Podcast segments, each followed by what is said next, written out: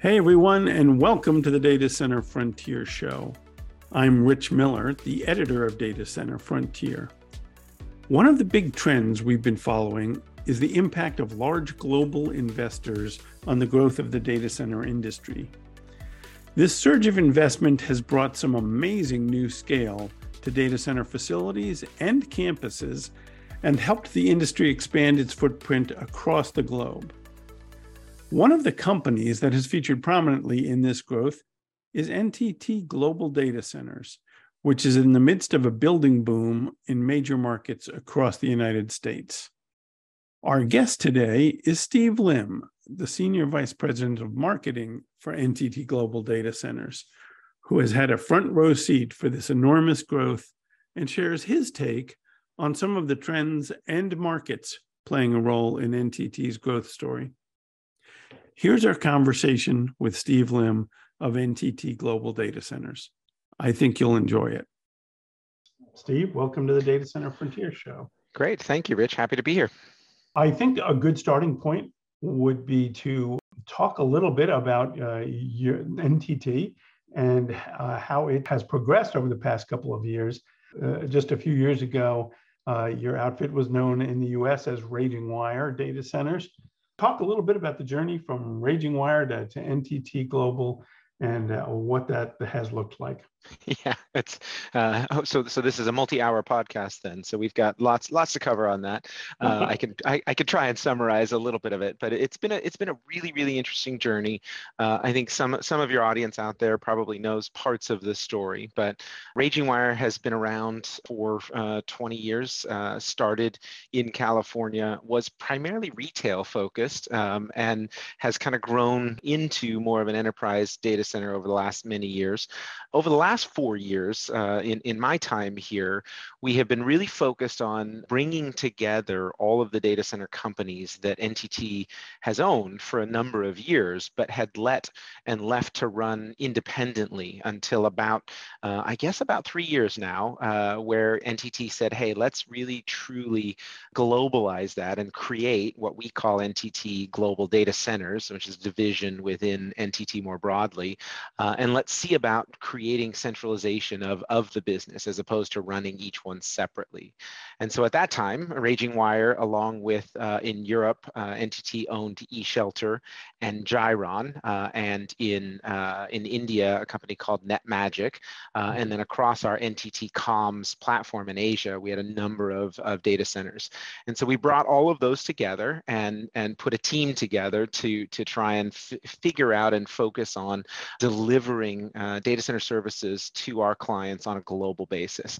Whereas before in Raging Wire, we were very focused on on uh, you know one market, two market, three market. Now we're looking at uh, in excess of 20. I think we're in 22 markets now, as we continue to grow 20 plus markets uh, around the globe uh, and adding more frequently. And so um, you know it's been a really interesting journey. We're we're not done. Uh, the announcement that we made over the last six months is that we're now going to do a secondary integration with NTT Limited, which we are part of now, with NTT Data, uh, which everyone kind of said, well, you guys are already one company, right? But in practice, we were actually still functioning as two companies. NTT Data was more focused on the consulting services side of things, and NTT Limited was was more product and offerings uh, around connectivity internet, obviously data center, security, and other things like that. And so uh, we will go through another integration in FY23 as we bring that together. Uh, we will all then be branded actually under the NTT data moniker. Uh, so we'll have a slight change uh, from a naming perspective, but it should be a really good adventure. And it's been fun when you think about NTT you know having its roots in in telecommunications and networking and connectivity from our perspective we're very excited to be the data center provider the infrastructure sitting beneath that and then having the ability to offer additional services and and uh, you know offerings to our clients that a lot of our pure play uh, data center providers competitors don't offer. And so uh, you'll see a lot more of that in the coming you know days weeks and, and years uh, as ntt really formulates that strategy strategy and that go to market. But it's an exciting place to be, you know, knowing the place the data center sits today and then looking at how we can integrate that with offering more to our clients. Yeah, it's it's quite interesting that in a way, uh, the Raging Wire and then the transition to NTT really uh, was a little bit early on a trend that we've seen on a much larger scale, which is providers that are succeeding uh, on a certain scale, connecting with global, financially strong outfits that can bring more resources to the game and essentially uh, help bring a scale to the next level. Uh, and I know when I, I, think it was early 2020 when the NTT Global Data Centers platform was kind of announced, and right along with it came a commitment to, hey, we're going to put X billions of dollars. I, I, it was a it was a big whopping number to seven, work. Seven billion. Seven billion. That was yeah. my recollection. I'm yep. Like, really, seven billion. But um, but that is uh, obviously is a, a major factor in all the the building that has gone on since. Tell me a little bit about how not just you know NTT's visibility, but uh, its ability to support growth uh, has uh, factored into the way that the company has matured in the Americas. Yeah, I mean, if we focus just in the Americas, um, you know, I think you you hit on the key topic, which is, you know, Raging Wire, as, as I mentioned, you know, started as as a single market retail provider, uh, and and grew to, you know, I think three markets initially, and and then moved into the enterprise business a little bit more. Started doing slightly larger deployments, and and uh, over the last three to four years, we've been doing, you know, still serving both of those markets, but adding in the hyperscale market and and doing very very large scale deployments for the hyperscale providers. And, and so that evolution, you know, obviously requires you to, to grow and build at a much larger scale. Uh, you know, the first building in, in Sacramento, CA1, that, that, that the team put together was, uh, you know, in the teens in terms of megawatts. And, and now as, as, as with others, right, we're not unique certainly, but everything is being built uh, in 30 megawatt chunks and 50 megawatt chunks. You know, campuses now are looking at, at hundreds of megawatts. And so building at that that scale requires a great deal of capital. Uh, having NTT, uh, you know, or being part of NTT, you know, we can start to make those financial decisions faster and, and at a scale that candidly, you know, without them, we would not be able to do uh, what we're doing today. And so that's exciting. You know, I think you you, you alluded to in 2019, 2020, we had announced globally uh, a $7 billion investment, um, you know, in expanding our data center footprint around the globe. Um, we've since added um, multiple numbers to that. Um, you know, I'm not not uh, not in a position today, unfortunately, to give the specific numbers, but but continuing to spend at a very very rapid pace. It, you know, in the U.S. alone, we've got uh, additional buildings and and uh, construction starts going in essentially all of our markets, um, you know, outside of California primarily, but in, in Hillsboro in Oregon, in Chicago, in Texas, in Phoenix, in Virginia, we are planning to build in all of those locations next year where, uh, you know, and I, I, pause as I say that because, you know, in the past we would say, okay, next year we'll build in Chicago and, and then after that we'll build in Phoenix. We've now moved to a point where we are building simultaneously in all of those markets. And, and, and that's kind of a wild thing to think about when you go back even five, six years ago. Yeah, that's pretty crazy uh, trying to, to be doing all of that at once. But uh, as we've seen, the growth of the internet and the way that people use digital services obviously accelerated during the pandemic. Everybody uh, needed uh, the data centers to be a, a, sort of a digital lifeline to all the things that moved online. And it doesn't seem to have, have slowed too much since things have settled down on the, the, the spread of COVID but there's still all sorts of uh, activity online that's channeled through these data centers. Now, for NTT, uh, you guys have, as you mentioned, sort of established beachheads in a bunch of uh, markets with very large campuses. I wanted to take a minute and take a look at some of these markets and get your take on what the, the business looks like there and what the prospects are kind of moving ahead, if you don't mind. Yeah, no, absolutely. I thought I would start with uh, well, everybody starts with Northern Virginia, so let's do that. That's one of the, the more intriguing markets now. Uh, as Raging Wire, you started with two sort of individual retrofit data centers, and then the big new campus. Now you've got a lot of space on that uh, on that campus. Uh, tell me what the the things look like now and what you have planned. Yeah, so so we have a large campus, as as you alluded to, but I will say we are quickly, um, you know, hitting the the the capacity of that campus. Uh, we've got one building under construction. We've got um, one, uh, you know, in the design and development stage.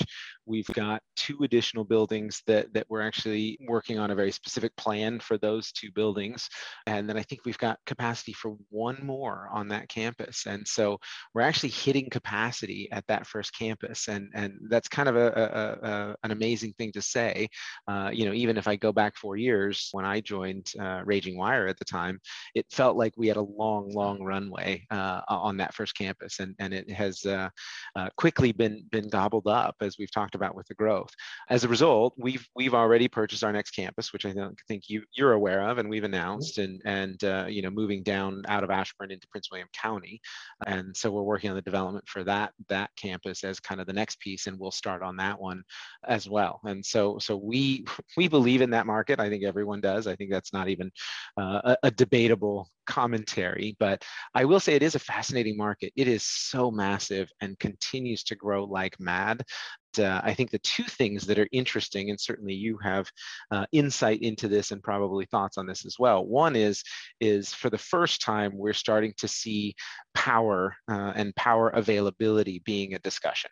Uh, you know, particularly in Ashburn, uh, particularly with Dominion in the short term, and so that's one of the things that that we have to take into account, not just in Virginia but other markets, as I'm sure we'll talk about. Uh, and then the second thing is is the literal availability of land. Historically, everyone everyone has been in Ashburn and been right there. Um, and uh, at this point, in a lot of ways, we're kind of tapped out from a land perspective. And so one of the discussions that that has been you know up and debated is where is that next hub? Uh, what is that location? Now we've we've bet on Prince William County being uh, a little bit farther south, if I've got my geography right. Uh, right. You know, um, uh, in Virginia, I'll apologize as, as the California kid trying to get my my East Coast geography right. As I think you know, there's been the discussion of, you know, is it Manassas? Is it, you know, is it farther south? Is it, you know, closer to where the subsea cablings are in the Virginia Beach area? I think it'll still stay centered around Ashburn, and, and that's one of the reasons we like Prince William County. But it's going to be interesting to see kind of how it expands beyond just Ashburn. Yeah, I mean, I think the answer to to that is probably a little bit of all of the above. What, You're probably right. What what we've been writing about is uh, the submarkets that emerge off of Ashburn, and some of that has to do with the availability of land, because that's been an issue, uh, at least in thinking at campus scale for a little while now. Prince William obviously has gotten a lot of that. Uh, but now there's also the, the power component of that. And, and there's another piece of that, which is that so much of how the hyperscalers view the world right now is through availability zones and regions. Yep. If you're going to have you know, your sort of uh, center point of the cloud in Data Center Alley in Ashburn, what are the sat- satellite locations where you might stage availability zones? Yep. Because so many people pack into uh, Northern Virginia for all of that, uh, which creates sort of uh, some interesting opportunities for uh, for economic development. As an as an example, uh, you know, we're we're seeing projects much further south in Virginia. We're seeing them in Maryland. Uh, and I think the, the question that's always of interest to me, and I, am curious if you have any uh, insights into this, is how does this uh, influence what gets built where and when? Obviously, you know, there's some limitations in certain parts of, uh, they call it Eastern Loudoun County, but it's mostly like Ashburn and, and parts of Data Center Alley in terms of what Dominion can, can offer up, you know, as, as re requirements go. Um, maybe uh, construction accelerates in Prince William or, or other places. Do you, what's your take on that? Yeah, there's there's a lot in there actually. um, I, so I guess a couple things. So you talked about availability zones, and I think that's a great point. Is you know you think about and, and I've seen a million maps of the three concentric circles, right? right? You know you you think about okay where where is it in the range? Is it out of the range? How far out? Um, I do think that will drive a much bigger kind of circle, not just in Virginia, but in all the markets as things grow. Uh, and we certainly, you know, talk to, to the hyperscale providers and, and are, are ensuring that we, you know, meet certain needs. Uh, and then as I think you also know that, that, you know, the hyperscalers become the anchors, right, and drive that expansion into other markets. The other piece, which I think you're alluding to, is, is the idea of edge. And I, and I say that with a little bit of hesitancy because, you know, defining edge, you know, and, and, and different perspectives on what edge really means uh, you know, is is is a whole probably podcast in and of itself. But from our perspective, it's really just what are those kind of secondary markets, what are the satellite locations, and and how do we build uh, and decide where based on on that? And and i think what you said is very true is the idea of getting closer to concentrations of of end users you know? So so we do a lot. I've i've done a number of things around doing some studies on looking at just population densities and and trying to guess uh, you know where there might be future markets uh, you know based on population density but in in northern virginia we love the idea of having the, the new campus in prince william county because it does create uh, you know a, a, a secondary market or a secondary availability zone. And we're hoping that, that as you said, as it grows in multiple locations, that we create a distributed model, not just us, but you know, with our with our uh, you know other provi- other providers and other uh, hyperscalers that, that that extends the of the market overall.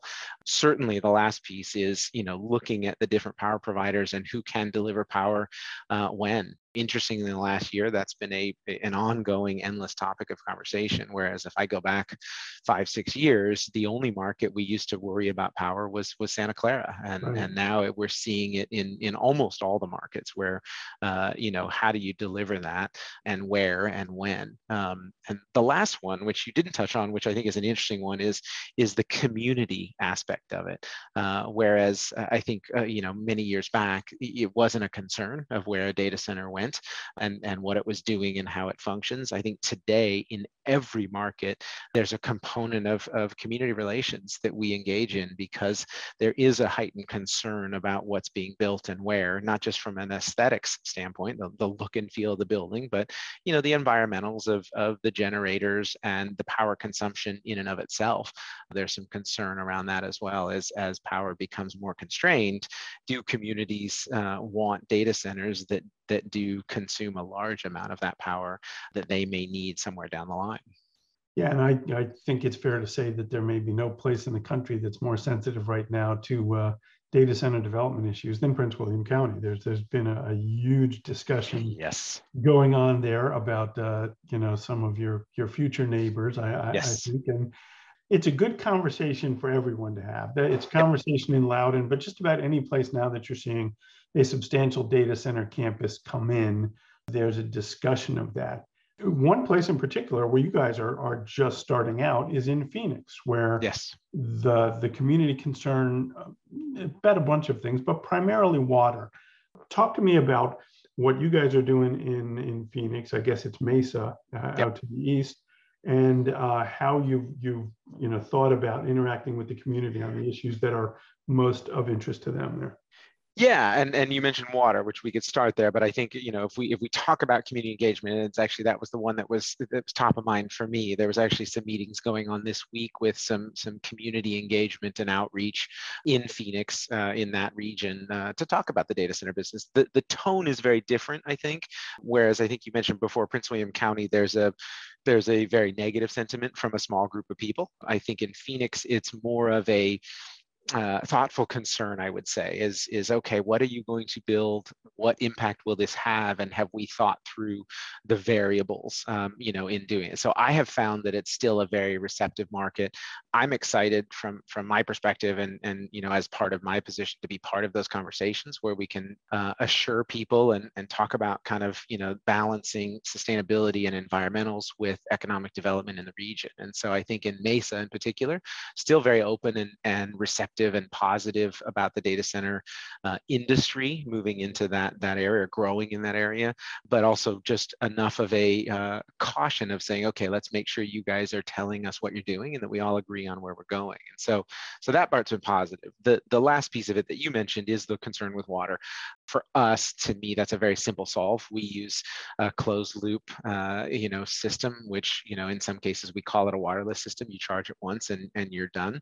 Uh, so you're not consuming water, you know, within the data center. We don't use any evaporative cooling, uh, you know, in that region uh, at all. Uh, and so I think that's the big concern. But but I certainly love, and that then jumps into kind of a whole sustainability conversation. But I love looking at that because I agree that you know I, I still am surprised sometimes when I see designs that are evaporative cooling, even in even in regions where there isn't a water concern.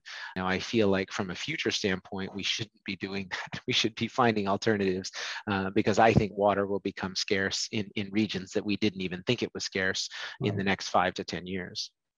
Yeah, it seems to me that that's one of those issues where either the industry sort of collectively says, yeah, we're not going to do that in, in this market in, in terms of uh, the cooling systems that use a lot of water, or that's just going to get legislated on. I mean, lo- local communities aren't going to just let you have carte blanche there. Yep, I totally agree, and I think I think it's a combination of the two. You know, certainly we've you know in the U.S. in particular, we've tried to get out in front of that. Um, you know, regardless of of the market. Um, you know, and and it's something that we tout you know is is the fact that that is our standard design is is to use a waterless system you know not just for for from a sustainability and from an environmental kind of good citizen standpoint but but we we've got a design that's very efficient. So so we're able to to both do something that's good for the environment and and you know very very efficient for our business as well now, one of the markets you mentioned before in terms of the power scarcity, which is uh, nothing new there, is Santa Clara, where you guys have, I, I have uh, very much enjoyed writing about your project there because it's, uh, it's one of the few pro- um, uh, data centers in the US that has installed a base isolation system. Yes. Uh, talk a little bit about what that is and, and uh, what's different about your Santa Clara operation. Yeah, and I'll give you the the non-technical layman's version of of our base isolation system, and and uh, for for those that, that may know our, our head of product, uh, Bruno Berti, I'm sure will will be cringing as I describe it. But that's been a really interesting project for us in Santa Clara. It's been open now for uh, about a year and a half or so. Uh, a four-story building in right in the heart of South in Santa Clara, uh, which, as I think everybody knows, is a very um, high propensity for earthquakes. And so uh, one of the unique things we did with that building was, was designed and implemented a base isolation system, which is something that was designed in Japan, who also have uh, earthquake concerns. And what it essentially is, is, is that the building sits on, it's essentially sitting on um, uh, like a, a, a, ball joint. It almost looks right. like an upside down, upside down uh, knee joint. And I think there's 30 something different uh, systems that are sitting underneath the building. And then it has shock absorbers. So what happens is in the event of an earthquake, the building or the ground moves separately underneath the building. The building moves on these, um, you know, I call them discs when I visual, visualize what they are.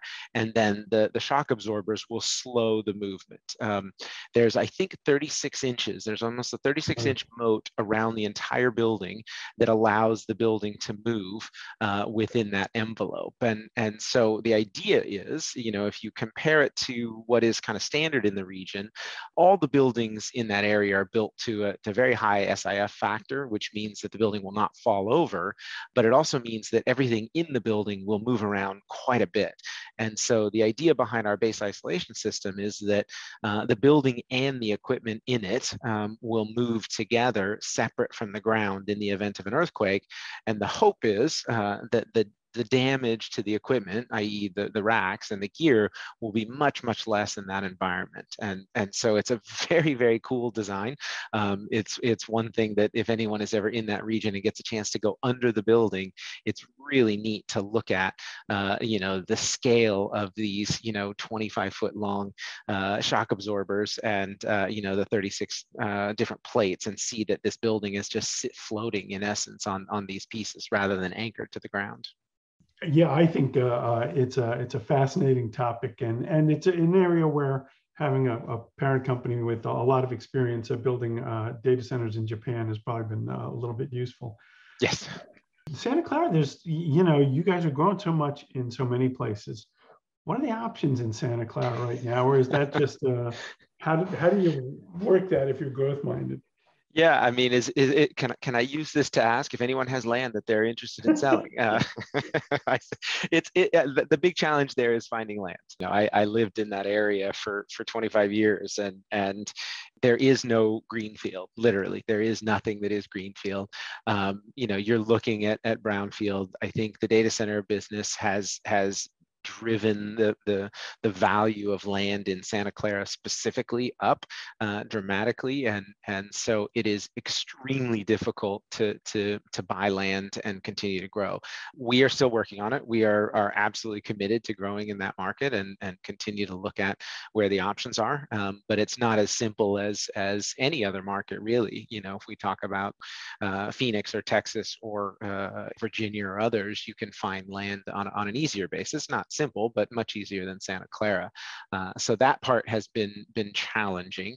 Santa Clara, as we talked about, has continued power uh, challenges because of the growth, uh, and then we're limited for for many of the, the your audience knows, but some may not. Is is that uh, in Santa Clara and Silicon Valley, you know, the the value of being there is is working with Silicon Valley Power. So SVP as the power provider serves uh, the Santa Clara market very very specifically. So it's a it's a geographically small footprint overall that you're trying to acquire new land within because PG&E as the, uh, the other provider for, for the remainder or the bulk of, of uh, Silicon Valley uh, is a much, much more cost uh, inefficient uh, provider. They're a very expensive power provider compared to very, very good pricing with SVP, along with you know very, very high quality service um, for the data center providers. And so it's it's a you're threading the needle, so to speak, but uh, it, it is a market that uh, continues to to see growth, uh, you know, despite all of that. And, and I don't think that'll change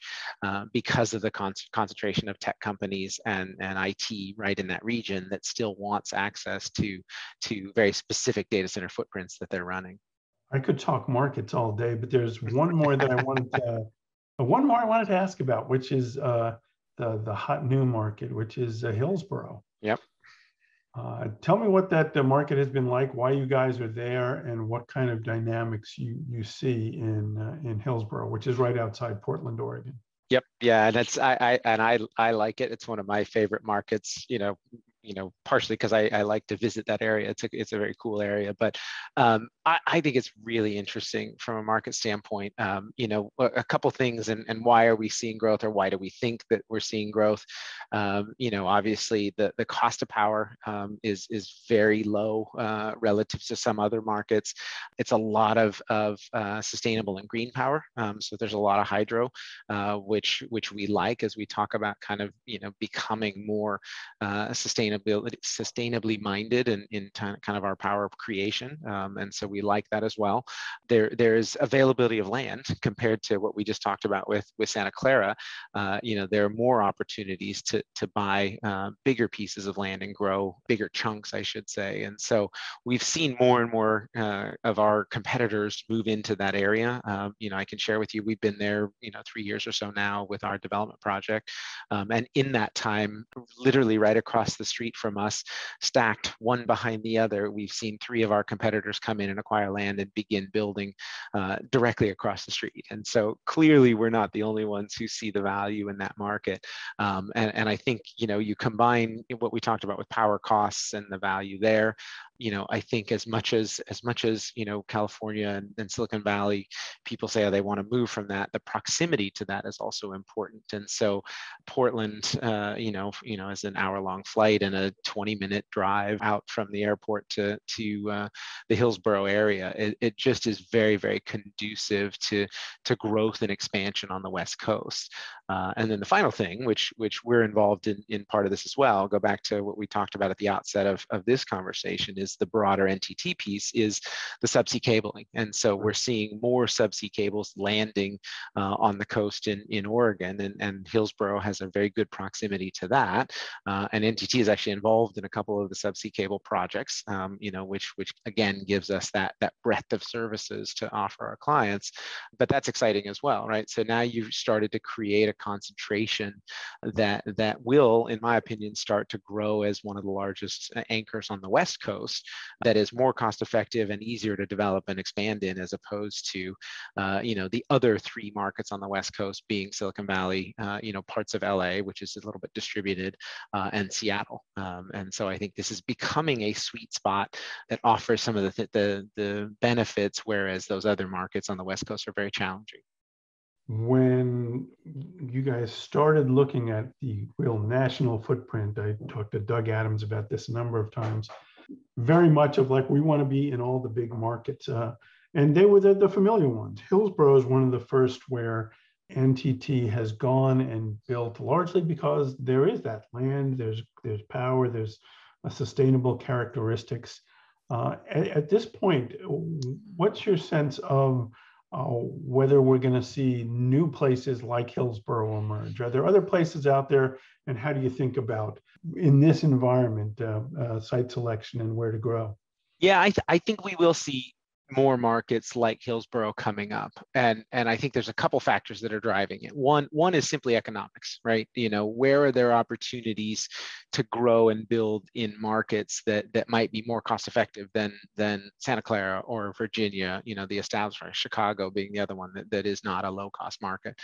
I think the other thing that that will drive kind of the combination of that is is the economics combined with getting closer to the secondary hubs. So as we right. talked about earlier, is is the concentration of of people. Where are the users? Where where are the end users and, and population drivers of that? And so I think there are a number of markets where uh, you know serving the East Coast, you know, was done primarily out of Virginia and you know New York, New Jersey. Well, now why not look at Atlanta or look at um, parts of South Carolina? You know, other areas in there.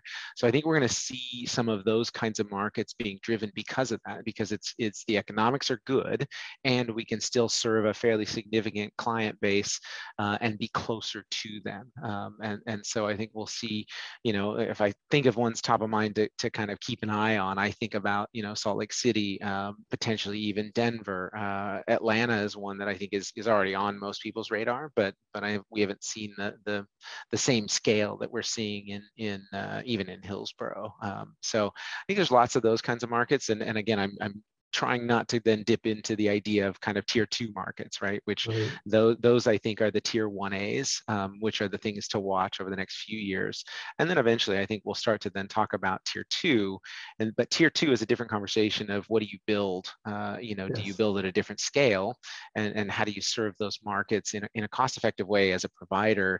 Uh, you know, you know my my prediction is we'll start to see the the 12 16 megawatt data center in those tier two markets and and figuring out what the long haul is back to you know Virginia or Santa Clara or Hillsboro from from an anchor standpoint. One of the things I really enjoy about this conversation is as we talk about different markets, you're able to kind of tap into so many different topics that have been the sort of trends that we write about at Data Center Frontier uh, power, sustainability, growth uh, trajectory.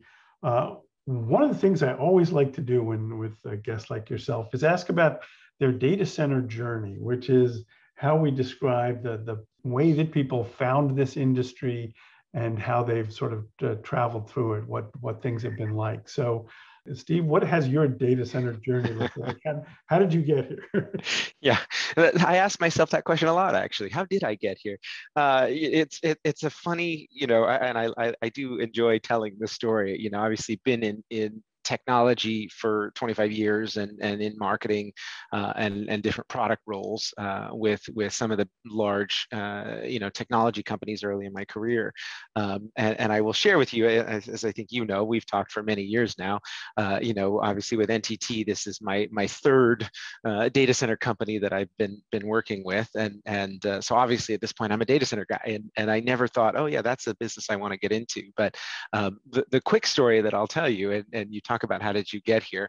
I was recruited to Equinix, I believe, probably in 2010, uh, and I got a call from a recruiter. It said, "Hey, I'm interested, and we're looking at at uh, you know a marketing leader, and it's a, a, role here, and it's this company called Equinix." And and I will confess, I did not know who Equinix was. Uh, uh I didn't have a lot of information, but the role sounded interesting. So I went and looked at the website, and uh, at the time, Equinix was really working on um, kind of a platform interconnectivity right. message, and so I spent half an hour looking at the website between us and, and my equinix people are going to call me and, and probably yell at me i couldn't figure out what they did and so i went to the interview and i thought i'll talk to these guys i said okay great guys i looked at your website I don't understand. What is your business? What do you do?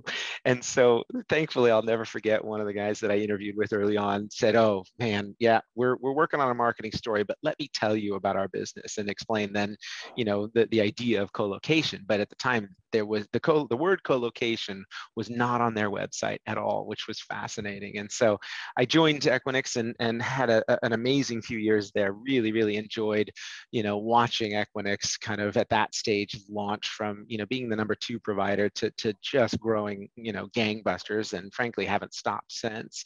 Uh, and really enjoyed uh, you know the business itself started to fascinate me right? This idea of a leasing model um, you know what i got excited about early on was the consistency of growth knowing that that this has seemed like something that was never going to go away uh, and obviously has, has been somewhat proven true and so uh, after a few years there i was actually um, enticed to join vantage uh, early early on with Vantage, which was, uh, you know, turned out to be a great experience as well. You know, kind of taking large company ideas from from Equinix, and you know, even going back farther in my career with Cisco and Adobe and others, and saying, okay, we have a very small company. How do we build an identity around this company? And and uh, you know, working with uh, you know those of those of you that know the CEO over at at, uh, at Vantage, who's still there and and one of the smartest guys in the business, mm-hmm. um, just took that company and and you know we took off from there. And uh, I loved that experience of, of taking a small company and and uh, really building an identity and growing that company. And and from there, then obviously have have uh, joined here over at NTT, which you know is kind of a sweet spot of of uh, you know we are a very very large company, but we still have our roots with with the RagingWire team. And uh, you mentioned Doug Adams earlier, and and I have absolutely loved working with Doug and, and the team. And uh, you know we have this this large NTT backing behind behind us, but we've got, uh, uh, you know, still a very close knit team in the U.S. And, and my role, uh, you know, as you mentioned at the outset, my role is has expanded uh, over the last year or so beyond just the U.S. And, and now I'm running marketing for the division for the global team. And so that's been really fun to, to bring together uh, some of the team from Europe. And uh, I've got team team members down in South Africa and in India and other parts of the world. And now the challenge is, okay, how do we take some of those ideas from from Vantage and Equinix and other things that I've done in my past and build that that kind of go to market and identity uh, on a global basis. Um, and that's been absolutely fun uh, the last year or so. Some some major major challenges from a branding perspective, and you know for for marketers out there, you know can certainly spend a lot of time. My challenge is developing an identity for the data center division within a much larger NTT brand, um, and and that's a very big challenge. We haven't solved it yet.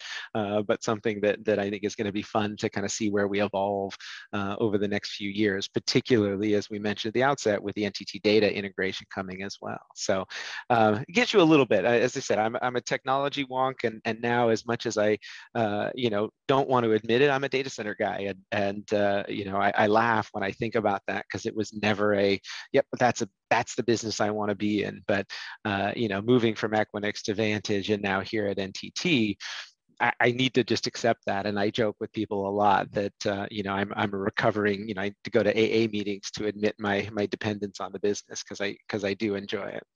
Well, it's wild to think now about of the the companies that you've worked for, how large both Equinix and yep. Vantage have become as well. Yep. So it's uh, uh it, it's a, a, sign of the times, I guess. Well, yeah. Steve, I really appreciate you taking the time to visit with us here at the Data Center Frontier Show and uh, share your experiences uh, so, so thanks so much. No, absolutely. I really enjoyed. It. I always, always have fun when we get a chance to chat. And uh, thank you to our listeners as well. I appreciate you uh, tuning in to the Data Center Frontier Show, where we tell the story of the data center industry one podcast at a time. Uh, thanks, Steve, and, and we'll see everybody soon. Great. Thanks, everyone.